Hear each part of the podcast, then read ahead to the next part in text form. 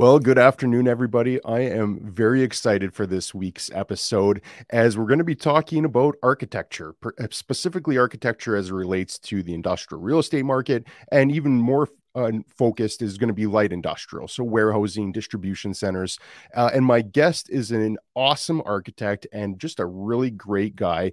Uh, his name is Willem Kellerman. He's a principal and architect at a firm called DIALOG Design. And I originally had two architects from the same firm, uh, partners at the firm, uh, to come on. You might have uh, seen that thumbnail earlier. the other guest was Darrell Halliwell, but he's been feeling sick for the past few days and he has some hiccups that just wouldn't go away. And he, he didn't want to come on the show when he was hiccuping through it. Uh, so unfortunately, uh, Daryl is not able to make it, but I am still very much so excited to uh, to interview uh, Willem.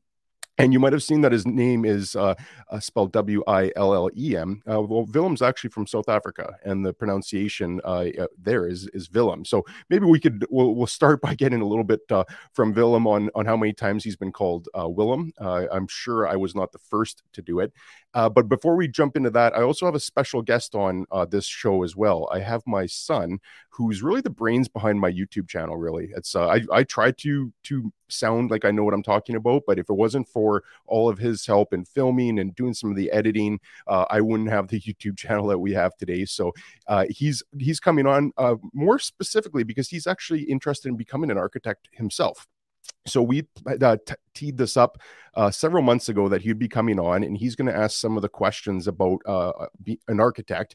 And I think that'll actually really help frame the conversation. So we're going to jump into a number of topics about uh, things that you should look for in industrial properties, uh, how the process actually goes from taking raw land all the way to a finished property. We're going to go through a number of those things, but I, th- I think it'll really be interesting to get Nolan's questions uh, for Willem at the beginning. so with that introduction, Wyatt, if you could please bring on Willem and my son Nolan.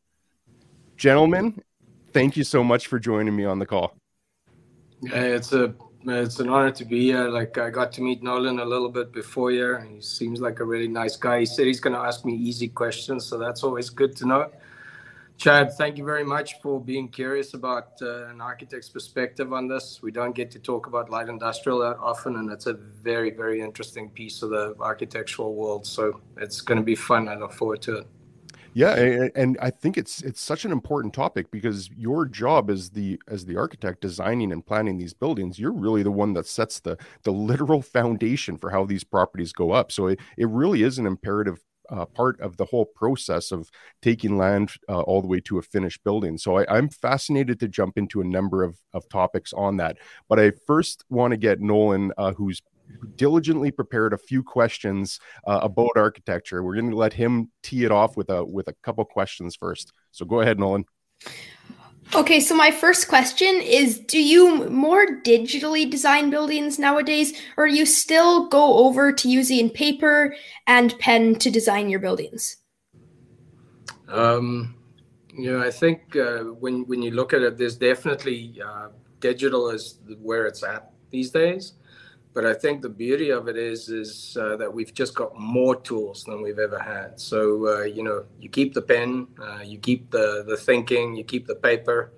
Uh, you bring in a computer, you bring in like you know wonderful tools that we have. Like uh, I'm not going to go down the virtual reality, Warren, but um, I, I think what's what's becoming really interesting about it is the way that we're able to connect the tools to reality a lot better than we've been able to. So digitally if you're interested in digital aspect of things there's a it's it's magic land at the moment. There's so many beautiful things and and uh, and programs and apps and it's easier than it's ever been. I, I kind of shudder when i think about what i used when when i started and what uh, what we did at university to get marks at that place.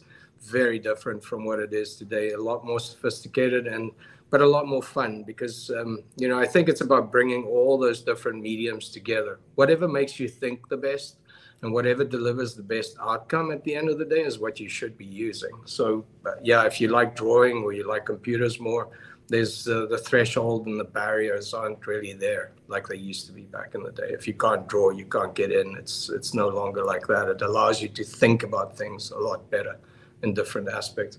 Nolan, how does that sound for an answer to a first question?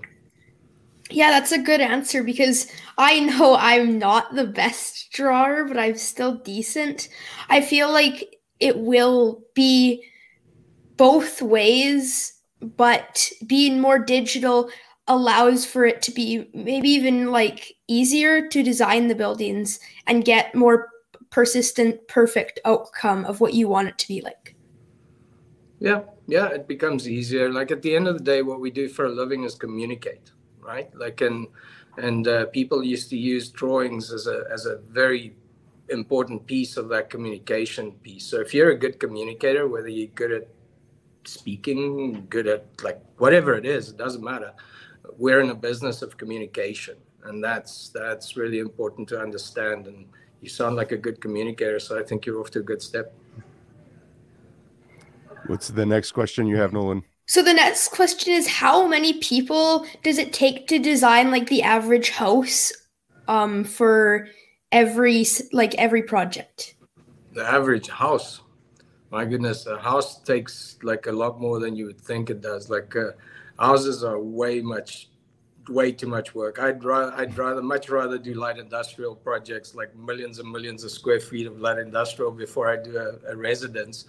But um, you know when i when i think about it like at the end of a project i always have this visual of like you know at the end of a movie when the script runs by and you see like what the assistant had an assistant and this guy had a, this guy and I just think it's really interesting uh, how many people it takes to be successful. And, uh, you know, it's kind of, uh, you know, tying it back to the light industrial world. Chad, you made a comment about like, you know, kind of strange how the, the, the brokerage and the architecture comes together so late in the game. And I think that's really, um, uh, the the sophisticated piece of what we're doing is like you know Nolan starting with a question like you just did is like how many people does it take? Why do you need that many people? What is he going to do? You know it's the same in our business. There's a couple of people that you really need to um, need to know and understand and respect for what they do because they're, they're a lot of really smart people that improve the outcome of a project. And so if you're doing if i may just step away from the residence for a bit i'll come back to it. Um, but uh, just say, like, if you look at building a light industrial building, uh, like at the middle of it, we're just the connector of it, making sure that all these bits and pieces come together. We by no means like you know you you made us sound really important in the beginning there, Chad, by saying we lay the foundation and everything. I'm always a little scared that my clients are listening to this and thinking I've got an exaggerated sense of self here. Um, we're really just moving information through the process. And so the people that you have to care about in our business are brokers, uh, you know, the contractors. You have to worry about like your consultant team. Who are those people? Uh, your client is very, very important. Uh, uh who that is and understanding your client as well as you possibly can.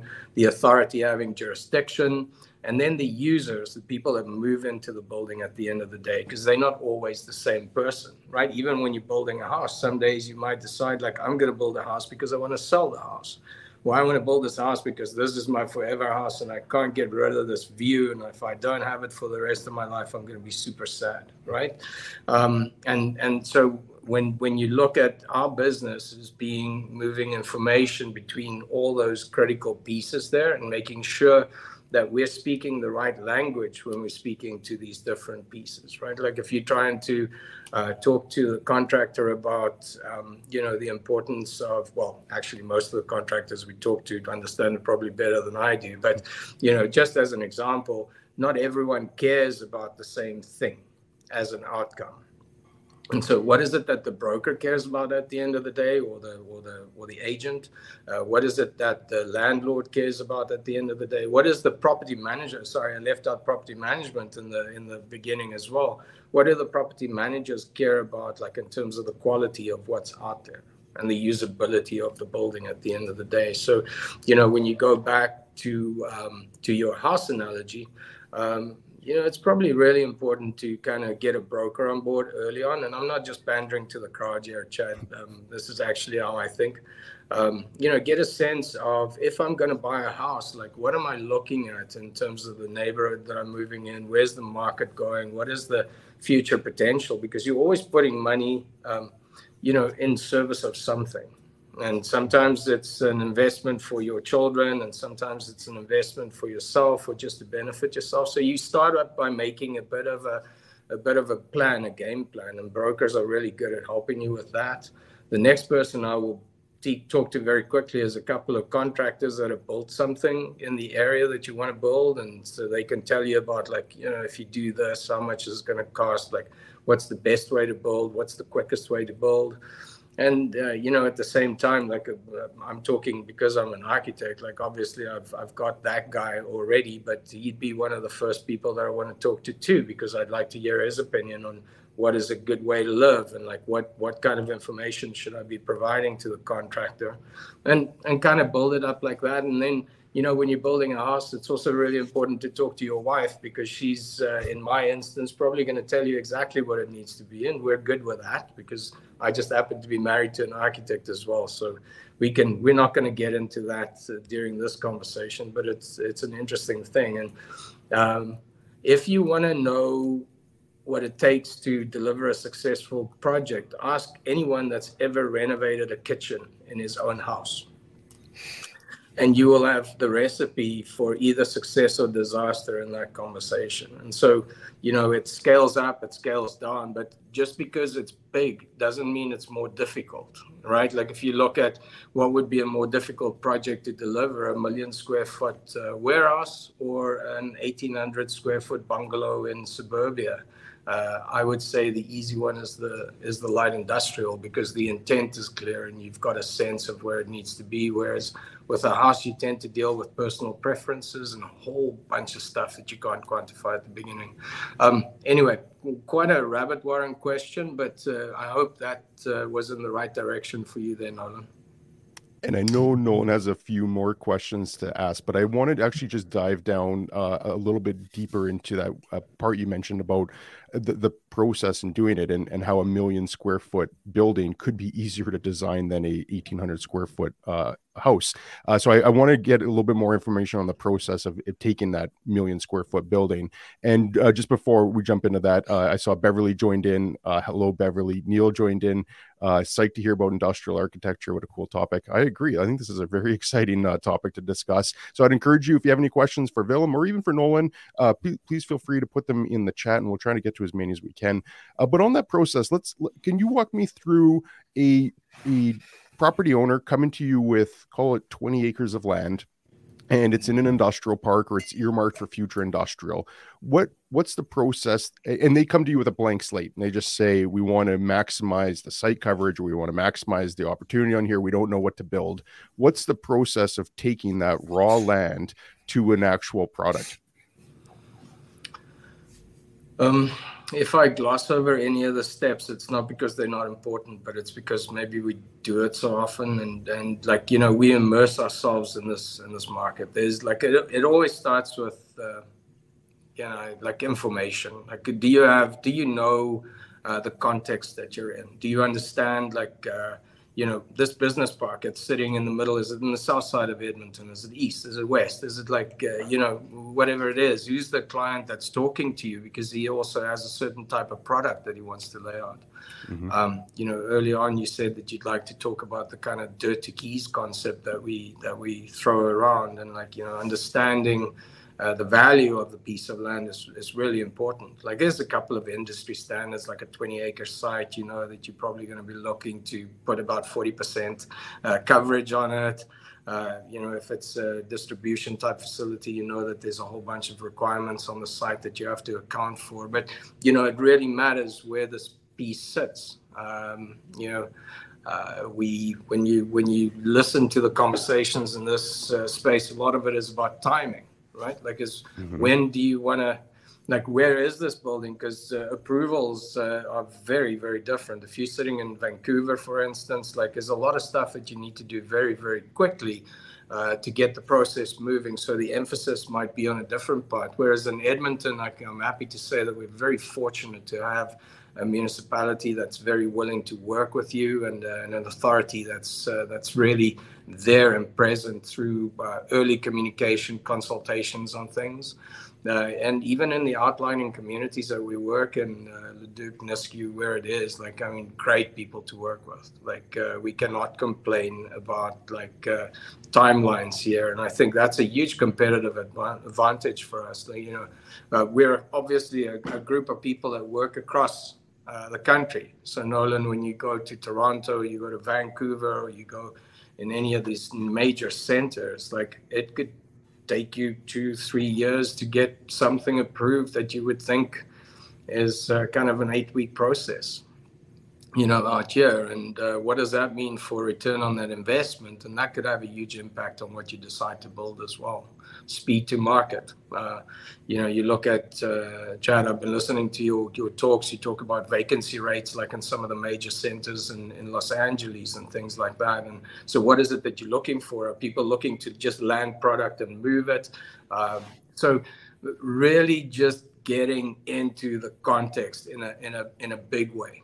And the way that we do it is by just staying informed. And the best way to stay informed is to stay in touch with people like yourself, um, you know, I, am allowed to say like Colliers, I think does a great job of their analysis. Cushman Wakefield has got a very interesting approach to understanding sites and where the market is going.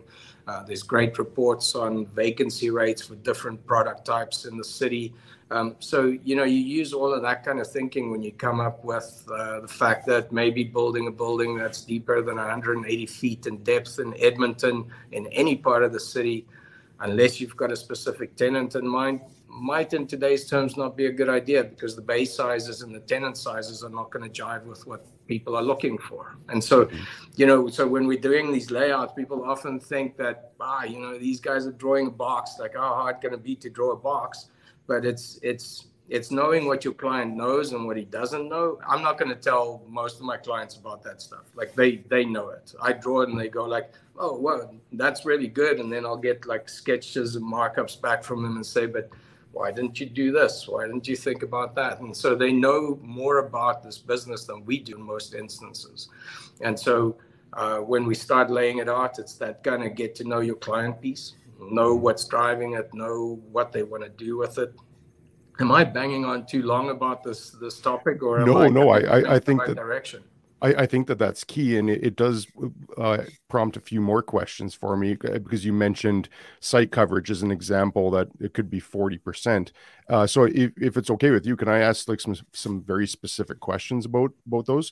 Yeah. So what what people are often neglect to take into account when they're looking at a property is all the setbacks that the municipality might have, uh, whether it's it's uh, some landscaping or treat area or or whatever it is. Uh, but there that site coverage ratio has to take into account all the space that's required to get in the building as well as perhaps any outside yard storage that they have, but also has to take into account any setbacks. Do, do you see like is 40% that magical number because it does allow the right amount of space to maneuver a uh, like a, a semi tractor trailer? Um, it, you know, this is kind of one of those where like dia- like I always talk about dialects. Different people say the same stuff, but they use different words or they use the same word to describe different things. And you know, for us, we've got a term called due diligence uh, that we would use on a site like that. We would describe that initial zoning review and looking at like, you know, what would be allowed uh, what kind of drainage is on the site. Like in a lot of these outlying communities, you would have cross lot drainage, right? You wouldn't have uh, the ability to tap into an underground stormwater management system, which impacts and reduces the size and, and whatever you can do there. So, you know, for us, that due diligence is getting into understanding the zoning on the site, but also understanding the zoning on the abutting sites because on light industrial that has an impact. Sometimes you've got zero setbacks between similar zonings and things like that. So it's important to understand. So we have a phase that's called due diligence. There's some overlaps because you want to know uh, environmental, you want to have kind of a sense of the civil, the lay of the land, and which way this thing is sloping and stuff like that. But in terms of uh, in terms of that due diligence and understanding it, it's based on experience and doing lots and lots of these buildings in those areas and knowing what to look for. But that's that's key. Before you put a pen to paper, Uh, we build the zoning. Uh, we look at what information is available. Our clients provide us with real property reports as far as possible, any CAD outlines of the site, so we're not guessing about like you know initial sketches that we're doing because quite often those initial sketches are good enough to get us to a bulk product very very quickly. So yeah, a- absolutely, and and that has an impact. Where you are in the world has an impact. Like you know you will not be able to get the same density on a site in Nisku as you would on a site in the benches in Westmount and Vancouver or like wherever else you might find yourself, city, city of Edmonton proper. Yep. Very important piece of it. Uh, so it, it, I, there was a question that came up uh, earlier, Wyatt. If you don't mind pulling that one up, uh, because I, I think I still want to get some more insight from you on on like what the optimal layout can be, knowing that it is different. I I think every market will have some nuances, but there probably will be some commonalities on uh, a 53 foot trailer is the same 50 foot trailer whether we're in western canada or in florida that trailer is going to be the same so yeah. i still want to get some of your insights into like what the optimal uh marshalling area and and i really like that term that you used about the dialect on how different people call things different things, but it's meant to imply the same thing. Uh, so I, I, will get to the loading one in a second, but uh, this was an interesting question that came up because this is right in your wheelhouse of, of how you're looking at a building is the optimal column grid layout. And that's just the supporting columns that are going to be in a warehouse. Uh, some buildings could be a clear span building where there's no interior columns, whereas the more traditional light industrial is going to have uh, I, I, guess I've seen anywhere from 40 to 55. Have you seen, uh, has that changed in modern standards? Is there like a number that you see more often? And, and why, why can't there be 100 foot uh, column grids as opposed to that 55? Two part question there for you, I guess. Yeah, it's uh, it's beautiful. It's almost like uh, Nolan's question about the house, right? Like, who is it for? And mm-hmm. I think that's really important to understand. What is the asset class that you're looking to service, right? Like, uh, where, where do you, like, within light industrial, people talk about being diversified across retail, light industrial, like, and, and but you, man, you can diversify just in light industrial these days if you look at all, you know, all the way down from what's the appropriate base size for a flex building versus, uh, you know, a distribution building versus a showcase light industrial or you know in some cases built to suit. Like it would it would vary. Like sometimes we pop a the the the other piece that you're probably going to ask me about is going to be uh, undersided joist heights and things like that on the market right? Like those are always hot topics because you are trying to manipulate the base size to get to that to give you the best possible market penetration right? And there's some people that try and achieve that market penetration within a building, and then there are other groups that try and achieve that market penetration through a development, through a large master plan, and uh, different strategies. There's really good examples of all of those in in Edmonton itself, where um, you know, some people would have a strategy where it's really, I couldn't care about the size of the steel up above, but I really need a variable base size to be able to, to lease or to rent or to sell. You know, there's a massive difference between condo and rental as, or lease as well in this discussion. Um, and what people sometimes like, I think, you know, a lot of people would think it's about the steel size and, and what you're able to span across that. Like, you know, anywhere like that 40 to 40 and 40 to 55, I think the steel pretty much stays the same. I'm, I'm fortunate. I work with a lot of really, really smart people. They'll be able to give you a definitive answer on that.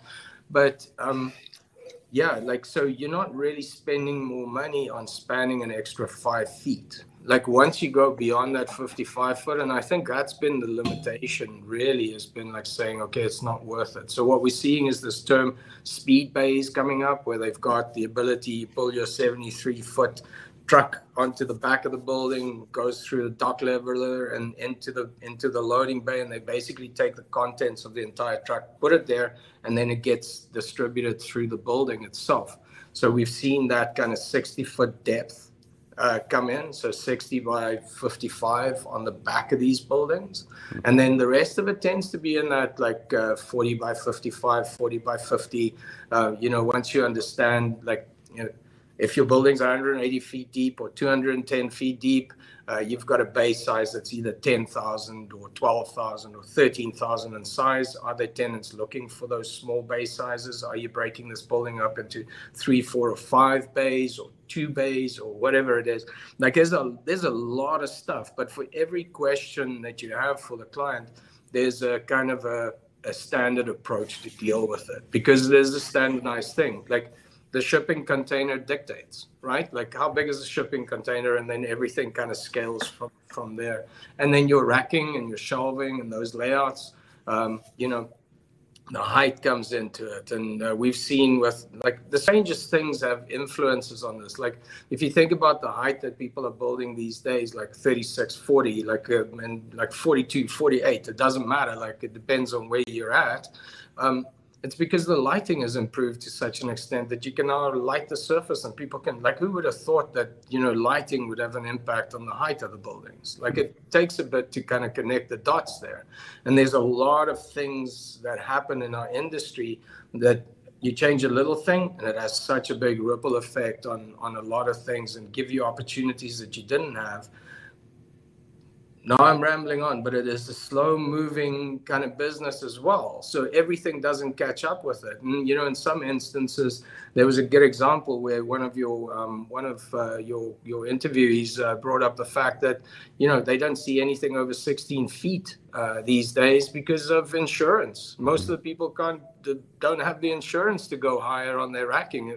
Again, who would have thought that that's going to be your limiting factor on on these things? And so, understanding the end user, where you want to go, what your target market is, where you are in the world and uh, that really tells you at the end of the day what your base spacing wants to be. As architects, we can like engineers, I should say. I should give credit where credit is due. Those guys can span anything. Like, you know, no problem. I'll phone Steve O and Neil and Chris Lenzen, and those guys will have a sketch of spanning. Like we just spanned the the the Saskatchewan River here the other day with a white bridge. It's not a problem. We can span. It's just, are you willing? It's kind of that uh, conversation about um, you know, that investment, like if you go to that 60 feet and you do get that higher joist and you pay more for the envelope of your building to maintain those clear heights, are you really putting that money in the best possible place for a return on your investment? Is it driving the lease rate that you're looking for? And you know, this is a 50 cent, 30 cent game sometimes, like in terms of lease rates. A, a tenant will walk across the street if uh, if he can do better by by by what you're offering. So the margins are small, but it it starts with understanding what your client is trying to achieve. Yeah, there's so much uh, great points that you made in there, and and uh, I would never have thought that lighting was an impediment to ceiling height. It's it makes sense to me. Those old mercury halide bulbs just wouldn't have the the output uh, to actually light up uh, something that far from the actual source. So that makes a lot of sense to me. That uh, the, the other point that you brought up, interestingly enough, I was walking through a warehouse this morning and it was uh, 28 foot ceilings or so, so, in that area but coincidentally they only had their racking to 16 feet and i I pointed out to someone that that's because there's no sprinklers in the building. And I, am sure that it varies from market to market, but in our market, anyways, if you don't have sprinklers in the building, you can only get insurance for that first 16 feet. So that that's really fascinating, actually, uh, on, on how everything interconnects on this. That's like you you're involved on the design but you still need to be incorporating all these different disciplines to make sure that everything's cohesive at the end of the day. So i, I found that that fascinating like just on the lighting topic and ceiling heights in general and even just the trade-off between cost and functionality. You can have a clear span building like you said you could span an entire river if you want to but it's just whether that cost is worth uh, worth what you're going to recuperate in terms of a lease rate. So I, I, I, loved all of that that you said on there. That, that resonated for me uh, pretty strongly. Uh, I want to. I saw a couple questions come in in chat, but before we jump to those, uh, Nolan, do you, you have four questions, I believe, right? Yeah, I don't need to do all of them, but I can just do one more right now. Okay, let's do one more. We can save the last one if we have more time at the end too. Okay, so what is like the hardest project that you've ever done, and like why? Why was it that hard? Um, man, that's such a relative concept, right? Like about what's hard. Um, challenging, maybe. Uh, like, look, the one thing, Nolan, is uh, most architects that I know um, are driven by their curiosity, the good ones, anyway. Uh, it, you could turn this into the most boring profession you've ever seen if you wanted to, right? But the people that I like to work with and the people that I enjoy spending time with always lead with curiosity, right? So my question to you would be: Are you curious? Yeah. And uh, and you know, like once you stay curious about things, um, whether it's hard or difficult, doesn't doesn't really matter um, you know it's it's going to be fun it's going to return you're going to learn and you're going to do all of that stuff. So you know maybe maybe the hardest projects are sometimes the one that you learn the most from. Um, a big you know you go through these uh, these experiences in your in your career and i'd say a big uh, formative experience for me was leaving my home country and uh, going and working in china and then leaving china and coming to canada. And uh, you know that's why like I, I, Tyler Dixon that I work with he's so bored of me listening to me uh, to me talk about context all the time. But um, but that move and moving to a different place and build like there was fortunate to be involved in a 185 it always gets bigger. Every time I tell the story it's bigger than it was the time before. So forgive me. I think it was 185 hectares of land that we redeveloped into park space um, it was a beautiful million square foot uh, mall, and uh, you know it was a flat farm, so we dug uh, rivers and made mountains and bought nurseries and traveled across China to buy rocks and on weekends because we lived there. My wife and I, who was actually the one that got me the gig, so shout out to her. Um, uh, you know, was uh, was placing placing light fixtures on weekends in a park and like really experiencing and getting in touch with it and asking questions about like well i was taught that i had to learn or do it like this but you do it differently um, explain and like going through that kind of cycle. So i'd say um, the reason I live and work in the private sector is because I, I, am curious. I get bored very quickly, and I like the diversity of the projects I get to work on. And so, I just lump all of things, all of those projects together, and take the cop out easy answer to you and say like, all of it is hard, but all of it has been enjoyable. Because if you're looking for an easy career or an easy job, uh, there's like, man, I could give you a list of better jobs to have but I can't give you a list of better hobbies to have. And so if you lead with that curiosity and you you you want to learn and you're curious about people, like that's a big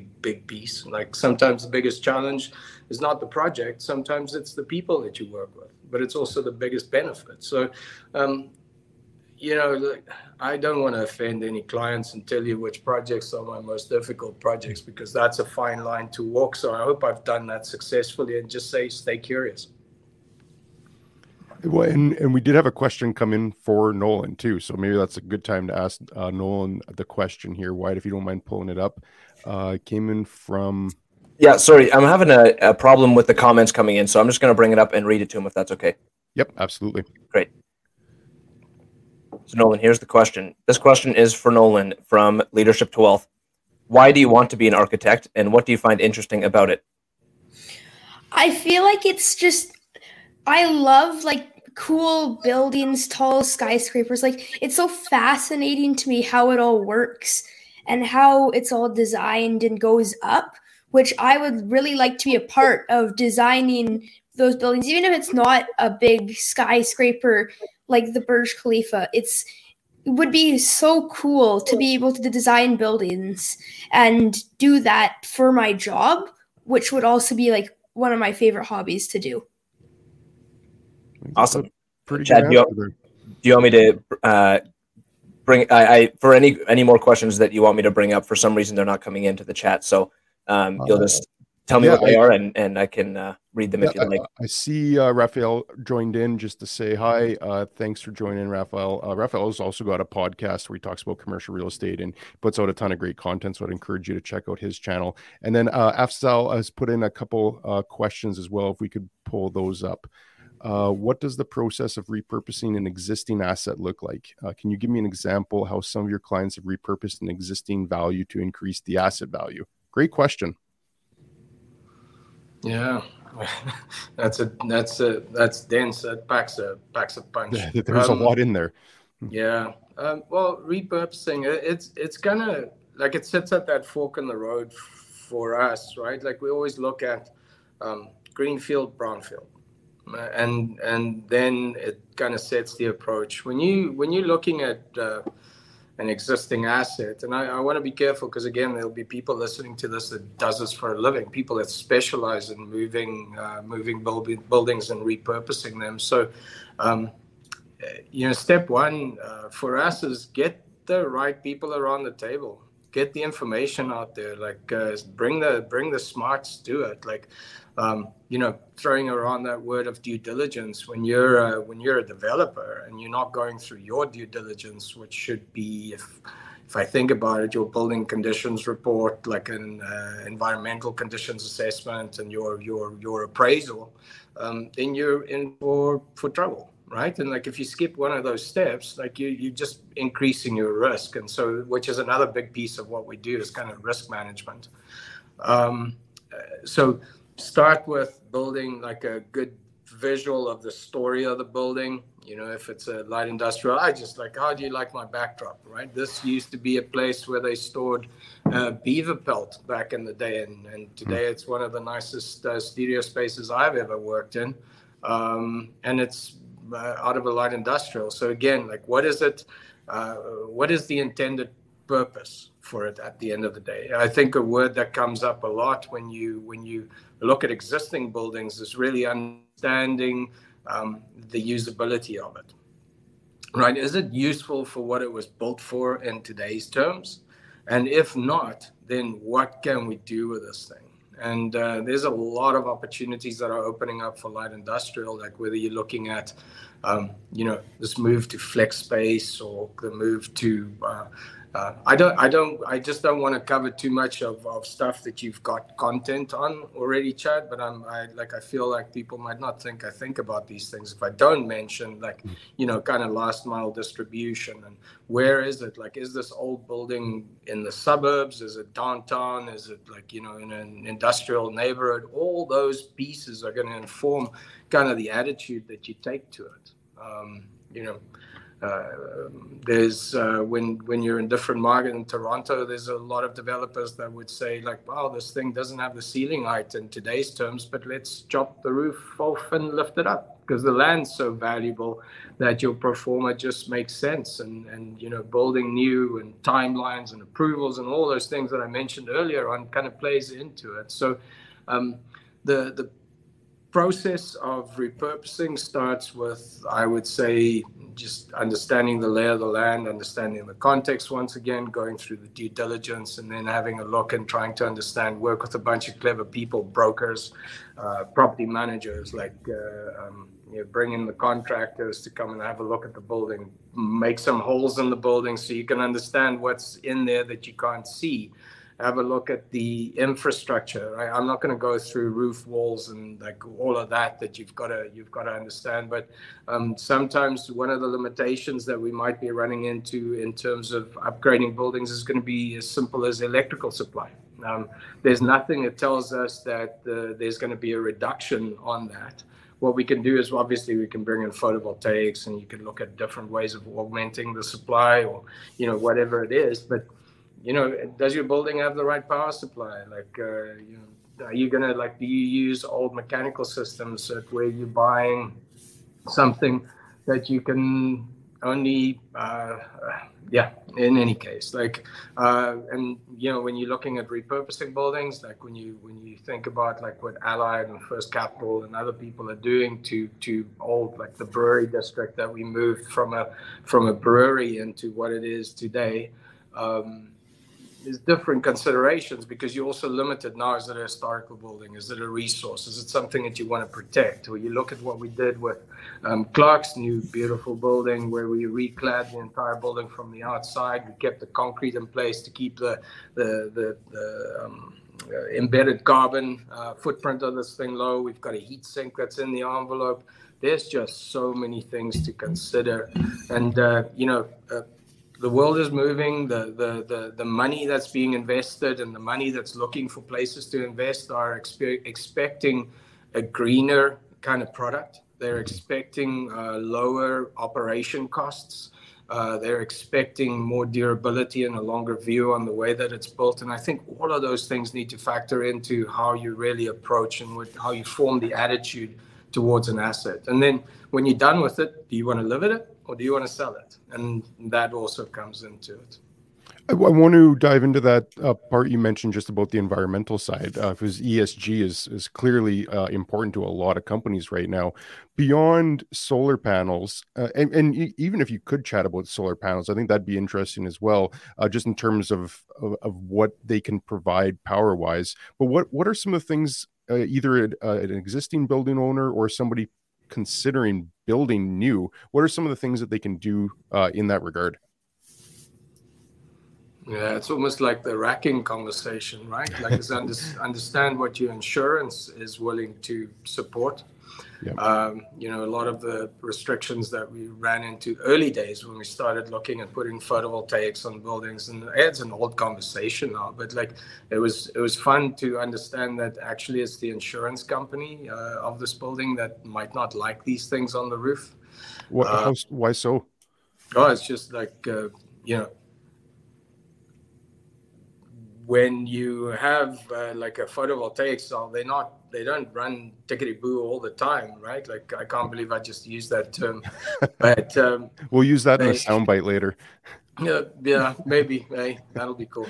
You know, something to make my kids laugh. Uh, the no, it's it's it's really important to understand like all of those impacts. So you go about and you say, okay, let's put photovoltaics on the roof. Like, so what is what's the stuff that happens? Like you end up uh, beefing up the steel system.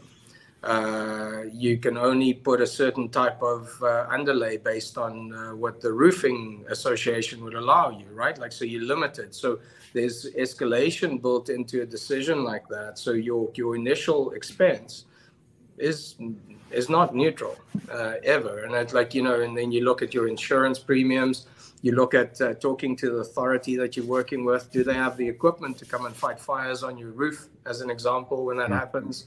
There's it, none of this makes it impossible. It's not impossible. It's just uh, a little bit more complicated. Like, uh, um, and uh, yeah, so photovoltaics. We had a beautiful example. Like our, uh, one of uh, our existing clients actually connected with our Toronto studio reached out to us and they said they're really interesting in this piece of land. It's just outside of Calgary. Like, you know, the rates and the taxes like look really good. It's great location, great access uh, to market. But the problem is they can't get services in there for another two, three years, right? Just in terms of how it shakes out. And uh, they asked us to run a study for them to see what would it mean to have a warehouse that's not plugged in at all to anything. Interesting. And uh, yeah, that was a beautiful exercise. It's a couple of years old now, so the information on it is that you don't get asked that question too often. So what do you do with groundwater runoff? Like it's one of the things. These things are beautiful water collectors, and your site is a beautiful water collector. But you know, what do you do with that water? Do you dump it? Do you treat it? Do you bring it back into the building? And you know, it's interesting when you start looking at the systems. Um, you know, even bringing uh, bringing grey water uh, back to being able to use it in the in the building and all of those things. We we came up with a concept. We ran through an entire pricing study with uh, with a group of contractors, and uh, we gave the picture to the client, and they just at that stage went, "This does not make sense." And you know, so. Uh, with the team that we have here, uh, they're able to run, like you asked me about what these things produce. So we model uh, those returns uh, based on uh, based on real uh, parameters that we put in. Uh, we can uh, then uh, we've got this beautiful toggle. Like you put in and you change the, the the flow of things and then it says well if you change this over here you have to increase the flow of this or increase more of that. And so these parametric tools that we can use to to really give a client a good snapshot measurement and verification is always the place that that uh, we'd like to go because it's nice to talk about these things, but like um, the proof is in, in in the net result at the end of the day. So did it make a difference? Did it reduce Um, you know, like uh, if you take Clark, for instance, there we predicted that uh, things are going to improve because we've upgraded the entire envelope for them uh, while keeping their tenants in place, which is important to note. Um, but uh, they they're not running all the boilers that they used to run, for instance. So you know, just by looking at the equipment that's running, we know that there's already a 33% reduction in whatever they're doing without looking at the bills and looking at what they're paying through a really difficult time where there wasn't enough people in the building and all those things. But I think it's it's fun to talk about all the the aspects of what we can play with but if you're not measuring it and you're not verifying that you're not keeping track of that like we're never going to know whether we're actually making progress towards all these 2030 commitments 2050 commitments and all these things that we're signing on to to to achieve. The one thing that really stood out for me there and it's a powerful reminder for me as well is that really this this the whole process of commercial or industrial real estate is, is a very complex situation that involves a number of different experts all providing insight on it. And, and i i always recommend to everybody that you want to have a, a, full team on your side. You're gonna you have a better chance of winning the game if you have a full team on the field. Uh, but what what even stu- stood out for me was just that insurance point about like solar panels on the roof i would never have thought that you'd have to check with insurance. I never would have thought that you'd have to check with uh, uh, the, the fire department has the capacity to put out a fire. Uh, but that that is a powerful reminder that uh, anytime you're doing anything of significance on the property, you want to be uh, incorporating those different experts whether it's like an architect like yourself or you're talking to your insurance provider you, you make one mistake like that and it can be incredibly costly so i, I appreciate you uh, bringing that up because I, I, do think that that is a, a powerful reminder uh, on that uh, and maybe what we could do, well, if we could jump over to Nolan, you could finish off your last question here uh, on what you had uh, as well. Okay, so my last question is what is the biggest project you've ever done and how long did it take? Like how long were you in the build in your um, office designing your this the project? You're he's really curious. Of, he's got like, a lot of zingers for you, Willem. Yeah, yeah, but you, you sending me down memory lane. You should have allowed me. I'm old. Like you should have allowed me to at least go and read about the stuff that I did. Right. um, I think there's a couple of projects that stand out for me, um, and you know things that are one of the projects that I'm the proudest of to have been involved in is also one of my biggest failures, I would say, right? Like, and, and uh, here it comes. I can't believe I'm going down that one. Like, uh, if you look at, uh, I don't know, have you ever been down uh, by the Kelly Ramsay building? I have. I, I'm sure no one would have, but he, he wouldn't recognize it by the name. Yeah, and so uh, it's this beautiful Enbridge uh, uh, office building that, that we we had the good fortune of designing with Bangman and John Day and, and people like that in the city. Like, and uh, I got involved in the early stages when they brought in an architect to look at the heritage piece, and we went through, and you just really got the sense of. Um, sense of what it was. You uncovered like all these old buildings that were demolished. And for me, coming from a different part of the world, it, it was really kind of opened up uh, a bit of a different view on, on Edmonton and just a bit more piqued my curiosity. And uh, there was a building that was used to be referred to as the Jewel of Edmonton. That thing got knocked down. It got turned into Swedish Jewelers, which was refaced of another building. It's just this mess of cladding. And, you know, um, I it became abundantly clear that this thing was moving in a direction where I was not the, the, the right person for it, which was really hard to understand and, and feel at the time. But you know what? Like the lesson that I learned from that is like sometimes the best thing we can do is just get out of the way and it allowed me an opportunity to get out of my own way. And now when i walk past that building it's even more beautiful because i got to meet uh, wonderful bright people that that executed the floor like well, it depends on which side of the equation you sit on but a beautiful building like a first class building. The the the ground plane is beautifully integrated. If you look at like what they've done to the public realm and how it integrates and how it connects to like everything that's there um, it's a beautiful outcome. So it's probably one of the projects that I'm the proudest of. I wish I was the one holding the pen on it at the end of the day still. But um, your best projects doesn't have to be your projects, right? Like, uh, and uh, and so it's those little things. And when you think about another one that I'm really proud of is the brewery district. You'll hear me talk about that thing for days. And you know, there's no uh, there's no denying the fact that my role in it was minimal. But the, the the piece that was really fun and interesting was being able to be there and and where where something could be dropped to pick it up and connect the dots. And then at the end of the day, you stand back and not only have you got a beautiful project, but you also have a beautiful team and you've got a beautiful outcome. And you know that that knocks the socks off any any award that we can win for a you know whatever building it is that we build. For me personally, it's a very personal thing, and you know, um, uh, but that's kind of where I would go with that one, Nolan. Are, are there any projects that you see happening anywhere in the world right now that, that fascinate you or provide a source of inspiration? Um, yeah, I, I, you know, um, inspiration, like for people that are curious, uh, you don't have to really go and look for those things. I, I uh, my, my mom gave me this nugget. Uh, she said like, uh, um, you know, every single problem we have in the world can be traced back to a distribution issue. You know, hmm. like whether it's water, whether it's education, whether it's wealth, whether it's like whatever, or you know, and I, I'm going to say this, but like even toilet paper during some horrible times of, of human existence, right? Like, um, and and it's really interesting. And so for me, the thing that that piques my interest is like, you know, uh, I think just looking at uh, supply chains, the way that the world is moving and changing, is really fascinating in this light industrial space because it's going through more change than I think people like are willing to recognize. And uh, you know, if you look at the amount of this work that's getting built out in the world, um, we have to pay attention to it. And uh, you know that's why I'm I'm really happy to participate in light industrial because it's such a large component of what's getting built. Um, so in that light industrial space, I think what uh, what Oxford is doing in in uh, Vancouver is really cool. Uh, and uh, like we wish them the best and hope that it's successful.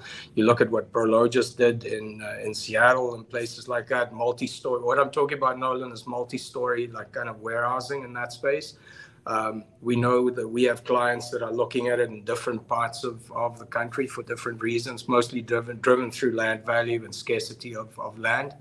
But that's kind of fun in that space. And then if we look at, you know, uh, the advent of uh, of the way e-commerce is developing, and you look at the sophistication of these buildings that are being constructed, like almost that that conjures up this post-human, like post-Anthropocene kind of uh, view on the world of you know what are we going to do when robots does everything? Kind of there's that piece that we need to understand and we need to come to terms with. Um, so in the industrial space, there is a lot to get excited about, and and you know the variety in that. Uh, we also get to work on on all ends of the distribution chain. So not only does it deal with the light industrial, it also ties into the way that retail relates to the humans these days, like you know that experiential piece of the distribution network. And then uh, you look at the other side, like uh, where we do a lot of automotive work uh, like uh, uh, um, dealerships and things like that. That again, we don't talk about that much, but it's uh, it's kind of that shop front warehouse component, and it brings all of these things together in a very sophisticated way. And and what's got me the most excited about it is just how they are changing their attitude to the environment. Uh, and you know, sometimes these guys are the ones with the biggest baggage to overcome. And so, if you're looking for fun exercises and helping people think through how to change their portfolio or how to work through um, some of these issues that they have to deal with, it's hard not to get excited about that. And then I got into architecture because I wanted to design libraries. And uh, because libraries have been very kind to me in my life. And uh, like uh, i've seen them benefit a lot of people. And so that was kind of what sucked me into this into this world. But then i realized that there's a lot of buildings that are maybe even more public uh, than libraries themselves right? That more people access. And and that's kind of what's got me interested. I think the the way that we're gearing things towards the human experience understanding that um, in light industrial there's actually humans working in these buildings still. And so what's the work environment? What is uh, your developers attitude towards uh, staff retention and, and keeping uh, workers happy and retaining that valuable resource, which is soon becoming our most valuable resource in any industry you're in is, is the human, right? Like, and are we taking care of them and that? And, uh, you know, and then you've got crazy stuff happening. You see Zaha Hadid's company still like designing and they're building the most beautiful yachts and like, you know, there's just tons to be excited about and get curious about. Like, um, uh, just uh, inspiration abounds. Yeah, I, I, that's so well said because I, I, I share your excitement about just how the potential that's out there and how how much things can change and evolve and advance over time. Uh, it's never a dull day because there's always something new coming at us and there's always something to look at or what's coming around the corner. So I I, I think that that was a, a great explanation uh, on that. Uh, there was a question that came in from Will, and this might be the question that we end on as well. Uh, I, th- I, think this is a great question. Uh, Will, thanks for joining in and for the question. Uh, what are the d- biggest design differences you see, see between flex and distribution? Um, apart from the size, um, flex tends to be smaller, it tends to be um, maybe located a bit closer. There's a bit more of a shopfront approach to it. Uh, you know, where that flexibility, uh, whether you're looking at attracting the carpet guy or maybe the small business, or if you look at what we did uh, with Nearctic, uh, where they've got squash courts in them, right? Like uh, uh, the flexibility. flex and distribution are apart from like the way that I understand flex and the way I think about it, sometimes it's almost like, uh, um, you know, I'd hate to give just shout outs, but I think BD does a, an incredible job on flex, for instance, in that market sector. They understand it really well. They, they've got great market penetration. They, they, they seem to be able to attract tenants very quickly and things like that. Um, but distribution, even at the distribution scale, there's a different way of looking at buildings. And so what we're seeing is a lot more clients actually looking at maybe building uh, what you would call like a cross dock facility, uh, you know, with loading on either end. I don't know who's listening, so I don't know how much information is required there, but I'll just stay high level saying, uh, you can have an incredibly deep building and maybe look at uh, chopping it into four small smaller bays and you know take down an 800,000 square foot building in terms of four 200,000 square foot tenants as an example so is that a flex building we did a building for Oxford at CityView uh, that I think is one of the greatest examples of a scaled uh, flex building, where um, you know at the end of the day they fitted it up for office building, but you can take the office out and you're back into uh, what would be a bit more of a showcase or maybe even a distribution, depending on what you do uh, with it. But um, uh, flex and distribution really just speaks to market penetration. Like where are you? Like and and uh, you know the I can get into the, the you know the underside of, of mezzanines like with flex like the smaller bay flex like it seems like the mezzanines make a difference to people and then sometimes it's a hindrance to the deal and sometimes it benefits them and you know distribution deciding what kind of size of office you're going to build is is important like understanding that relationship. You don't want to overbuild you don't want to over like underbuild and uh, yeah, I don't know, Chad. Like it's it's a like we can carry on with that question for a long time, but I think at the end of the day, it just comes down to uh, intended use, uh, usability. What is it, and what does the market want, and do you know what that is? Well, I might uh, I might uh, reach back out to you and try and do a part two on this with uh, when Darrell doesn't have the hiccups anymore, and maybe, maybe uh, later in the year or next year because I I do think that there's a lot of things that we could chat about still on this, but I I really do value your knowledge and insights in this space because it's you've already triggered a few things in my mind that that that, that are that are really key. So I, I want to wrap up. I'm very respectful of your time here, Willem, but uh, just a couple quick notes. Nolan, great job, buddy. Really good job answer asking those questions and answering them. And uh, we might have to try and get you in as an intern at DIALOG one of these days. We'll uh, we'll have to look into that as an option when you're ready. But great job.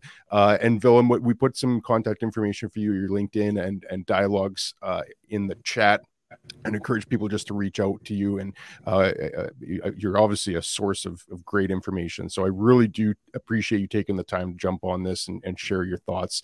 Uh, really, really value that, and it means a lot to me, uh, especially uh, being so patient and uh, and willing to answer the questions that Nolan had as well. It's uh, it goes a long way, and I really do thank you for that.